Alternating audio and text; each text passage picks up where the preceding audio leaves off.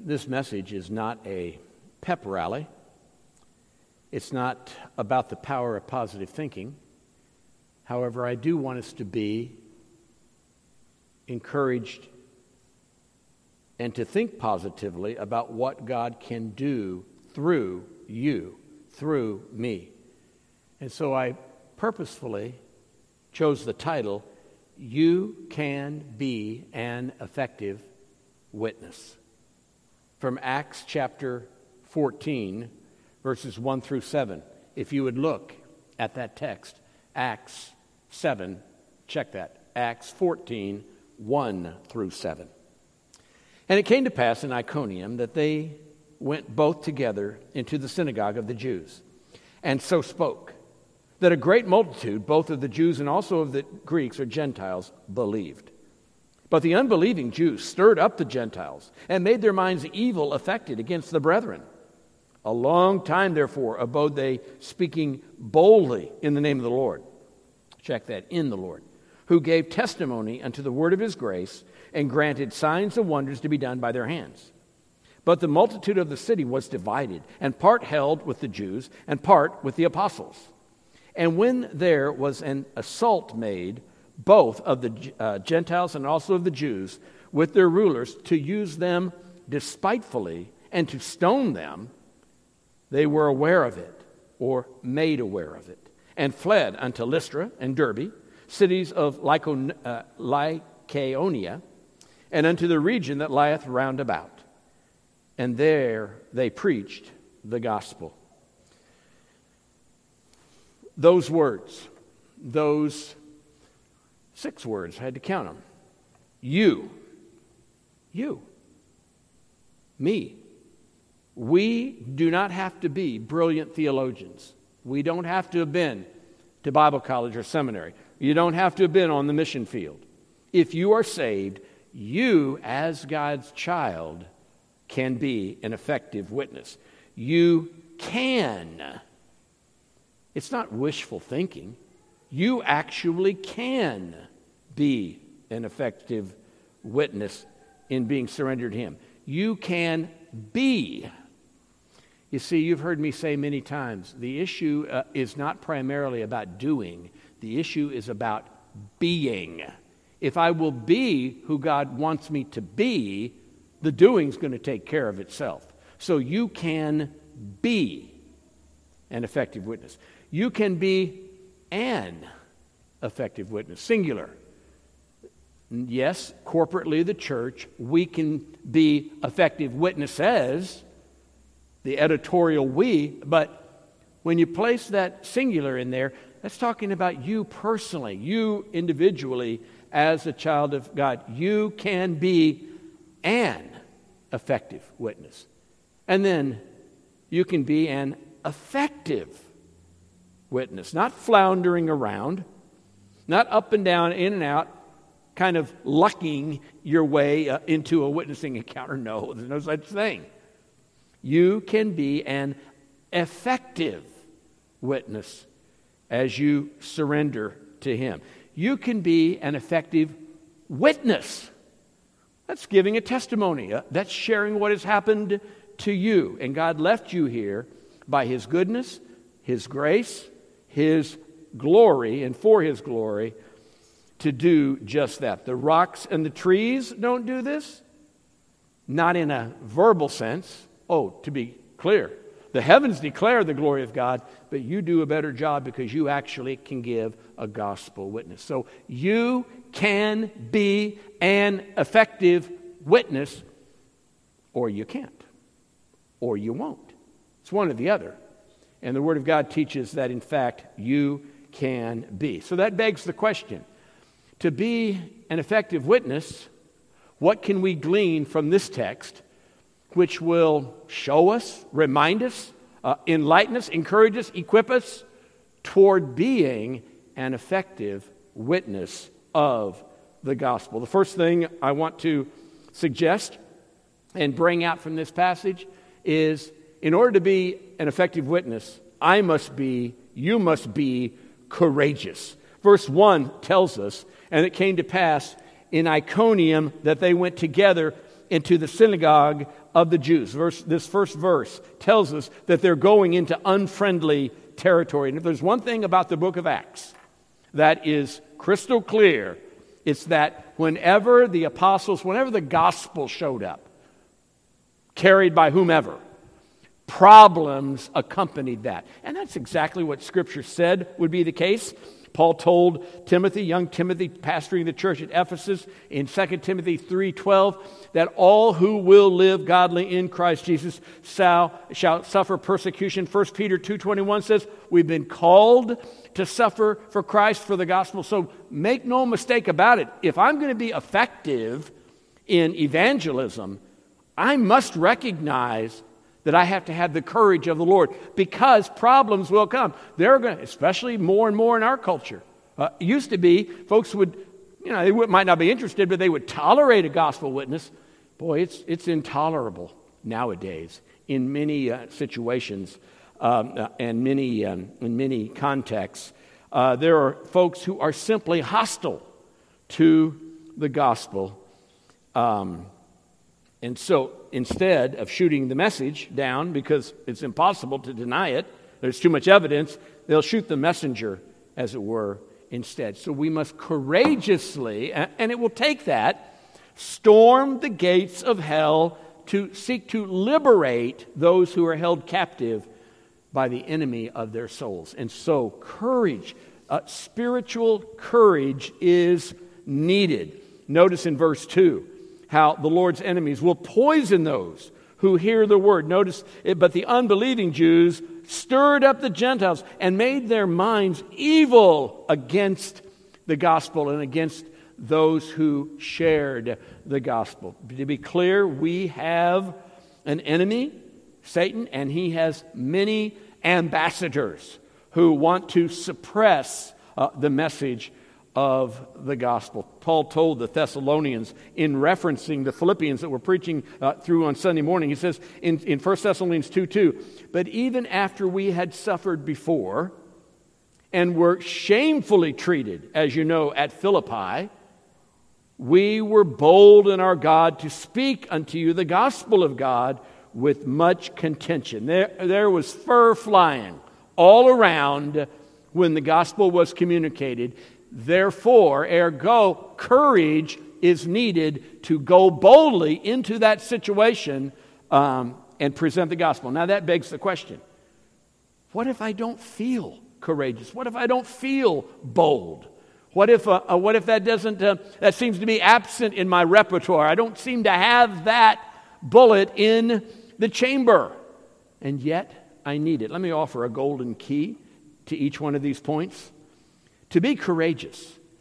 You can't be courageous if you are trusting in yourself, but you must recognize your sufficiency is only in Him. You can't produce. I can't change a heart.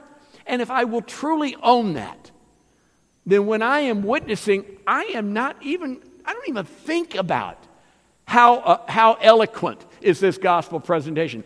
Did I forget to say that? Should I have said it this way? No. No, uh, if I'm surrendered to Him and I truly want to bring a gospel witness, then I do so recognizing that my sufficiency is only in Him because He doesn't call me to be fruitful, He calls me to be faithful. And if I'm faithful at doing that, He is going to bless. He, in fact, folks, I want, I want to go out to, uh, on a limb. I might, you might saw it off behind me. And I, I invite you to because I don't want to be incorrect. So I'm going to say something. You correct me later if, if this is not right. God always blesses biblical faith. Always blesses biblical faith. He always, bless, 100% of the time, He blesses biblical faithfulness. Now, how He will bless is, is anyone's guess or, or, or thought because God does it in a myriad of ways but he does not neglect or forget biblical faith, trusting in him with all your heart, saying, God, I am wholly dependent on you. My sufficiency is all in you and in you alone. I'm convinced he always blesses that mindset. Amen? Be courageous. Secondly, we see in our text, be communicative. That is, you actually need to share. I actually need to tell the gospel story. Verse 1 says that. That they came, they went into the, uh, to the synagogue, and they spoke there in verse 1. And in verse 3, a long time, therefore, they uh, abode, speaking boldly. Verse 7, and they preached there, they preached the gospel. That is, I actually have to say something. I must, um, uh, I must uh, uh, speak it out I must breathe it out before a lost person can believe it and can receive it. Uh, my, my dear wife Kathy reminded me, I don't even remember what the context was, but she said to someone uh, recently, and she's a soul winner, no one ever got saved by looking at somebody's um, godly example. Yes, we're to do that, but that's not, that's not the message. I'm to actually share and proclaim. And Kathy, I don't know that I'm, if I'm misquoting you. I think that's, that was the spirit of, uh, of what you said. We actually must communicate the gospel message. Someone communicated with you, someone communicated with me, uh, and we're called to do that. Evangelism is not telepathic. I'm going to think gospel thoughts towards you, and hopefully uh, you're, you'll be on the same wavelength. No, no, no, not at all. Lost people need to hear, Listen to what the Ethiopian eunuch said uh, to Philip the deacon. Do you understand? Uh, uh, the deacon said, Do you understand what you read? He said, How can I unless you guide me? I need you to communicate to me what this is saying from the scroll of Isaiah. And he climbed up in the chariot and he shared with him, he got saved. And so we must communicate the message. Let me give you a, a golden key for that.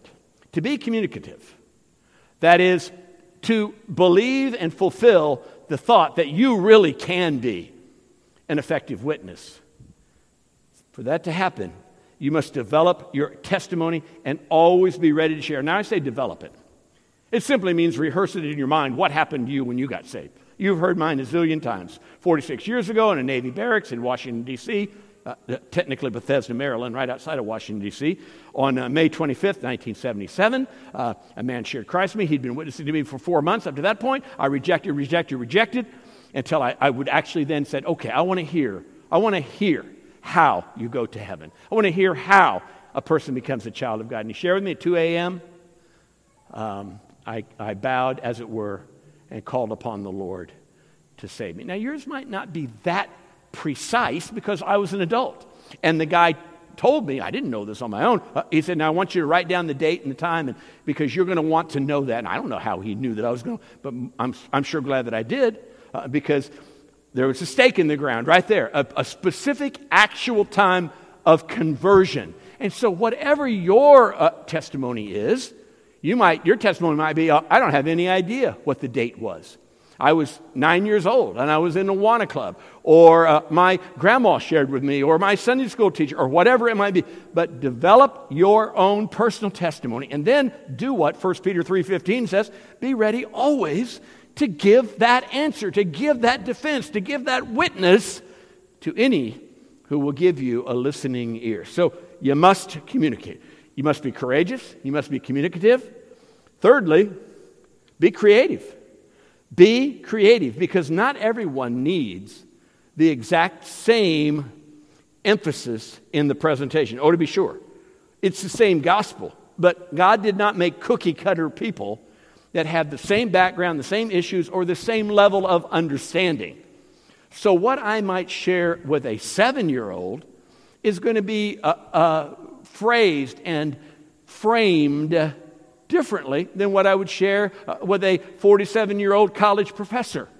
Either, either one of them, both, or both of them, both uh, being lost uh, and not knowing the Lord. So, share the gospel in the context of uh, who it is that is uh, standing before you. Be creative uh, and make sure that you don't rebuke when the need is for hope and you don't uh, emphasize forgiveness uh, uh, when the need is first to present the law because the person is, is living in pride and self sufficiency. Y'all appreciate the, what I'm saying?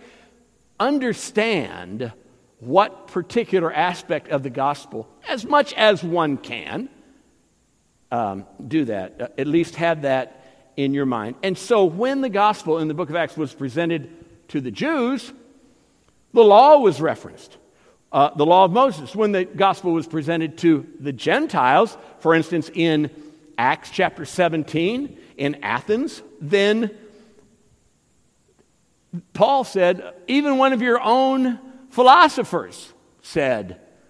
And so he, they um, presented, emphasized various aspects of the gospel uh, which pertain to their audience. So be creative, be careful. Of course, you don't want to at all shortchange the gospel because if you shortchange it, uh, there's, no, there's no effectiveness. You can be an effective witness by presenting the gospel to, uh, in a way uh, that the person will understand. For instance, uh, a nine year old Sunday school child in a Christian home likely would not understand the same aspects of the gospel uh, that a 55 a 50 year old man in prison who's been there for 25 years. You all appreciate that? So what you're sharing and how you're sharing it should be tailor made to your audience. Fourthly check that. Golden key uh, for being creative. To be creative you must be aware of the lost person's perspective. Just share that through illustration. Um, the, the message doesn't change, but, uh, and you might not have walked in the exact same shoes, but you can certainly um, uh, construct your presentation to the need, the perceived need or the apparent need in that person's life. Fourthly, be consistent. Verse 3 says, God granted signs and wonders to be done by their hands. In other words, God allowed their walk, their demonstration of knowing Him, to match their talk. And that is so critical. He not only wanted them to share, but He wanted them to care for these people. He's not just a, a, a notch in their gun belt, look, look who I won, that kind of a thing. Um, and we live in a pragmatic society, in a pragmatic world that if Christ in you hasn't made much of a difference in your life, why would I want him? The lost person might say. And so uh, be consistent in your walk, and um, that way the person uh, to whom you're witnessing finds your witness to be credible. Golden key. Your life much, must match your lips. your, your, uh, walk must match your talk. Uh, and uh, and that's, that's a good rule of thumb for, for anything uh, uh, in following the Lord, but it is especially critical. And we know that biblically to be the case because King David was known as a man after God's own heart. And yet he publicly sinned with Bathsheba in adultery had her husband put on the front lines in battle so he would be killed, and he was. Uh, and Nathan the prophet came to him in 2 Samuel 12 14, says, You have given great occasion for the enemies of the Lord to blaspheme. You're not a man after God's own heart. You're no better than any of us are. You're as wicked as we are. And so be careful in that, um, that you are consistent. And then finally, just the word I used, uh, be careful. That is, use wisdom. Use wisdom when witnessing. Don't be sheepish, but don't be bullish, because that, that's, that, that's caving into the flesh well, I'm afraid, and I better not say anything, uh, uh, the wrong thing, or this person might not like me, or might reject me, uh, or, or, whatever, that kind of thing. Nor are we to be bullish uh, and grab somebody by the shirt and say, You better get saved, you're going to hell. You know, no, that's, that's just, that, God doesn't use it. God doesn't need, and, won't, and He won't bless the flesh in trying to communicate biblical truth. What is the proper formula? Well, we're given it in Ephesians 4:15. Speak the truth in love. And if I care about that person's soul, if I truly am burdened for what is going on in that life, then I'm going to, uh, it's going to be manifest in uh, how I share. And so when you're in a situation filled with loss, if you, uh, if you are invited, for instance, and this has happened probably with any number one of us, any number of us, any one of us. Uh, invited to a, a, false religion, for instance. You're invited to a, a, a Hindu festival, for instance. And you, you go into there, and I would do that if I was invited. And you know you're going in to model Christ and to share Christ if you can, if you, if you have opportunity. But that doesn't mean uh, you're to stand up and boldly and loudly uh, start shrieking at people, you all are all given to uh, uh, polytheism. And there isn't any such thing as polytheism because, by definition, uh, uh, polytheism is incoherent. Uh, if there are many gods, then that means not any one God can be all powerful, all knowing. Ergo, there can't be many gods. Y'all see the logic there? That's not going to win anybody in doing something like that. Um, and so be very careful. I mean, I, when, I, uh, when I was in the Vatican, I was in St. Peter's um, two times ago, uh, and folks are kneeling on their knees praying at the casket, a glass casket, see through. Kathy, was that in St. Peter's? Am I remembering that correctly? Of a pope who'd been dead for a hundred years he didn't look good, by the way. I just wanted to say, what are you doing? Why are you praying? Why are you given to idolatry? That was what was in my heart.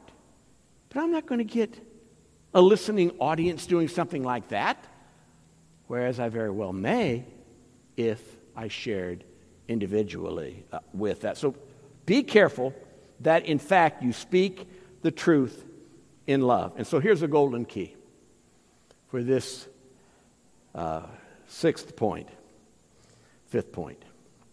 Be careful, you must always be looking for an opportunity to witness without being an opportunist. I, uh, I have officiated, as you know, over 500 funerals. And I do so, and I never turn one down if I can at all help it on my schedule. I always officiate funerals when I'm asked because it's an opportunity to present eternal hope in Christ. But I can't imagine, I can't think that I've ever been an opportunist trying to take advantage of the situation in a manipulative sort of a way because, again, God doesn't need my flesh to make the gospel come alive in the heart of a lost person. Amen? So look for the opportunity, but don't try to coerce somebody or, or, or manipulate somebody into uh, hearing your gospel witness. The ministry of evangelism uh, is not an Amway presentation, okay? Y'all know what I'm talking about? That's not what it is. It is total yieldedness to Him to be used in your life to communicate truth that only He can use and only He can uh, will change a person's heart. So you can be an effective witness. Focus on these principles, these practical golden keys. Now, get busy sharing. It's not an appointment that you have, it's not an event. It's a as you go, be broadcasting the seed, praying over uh, that seed, uh, the intercession, uh, the, uh, the water. It's the rain of, of prayer that's coming down, uh, that's going to spark uh, germination in that gospel seed so that the Lord would bring in our harvest.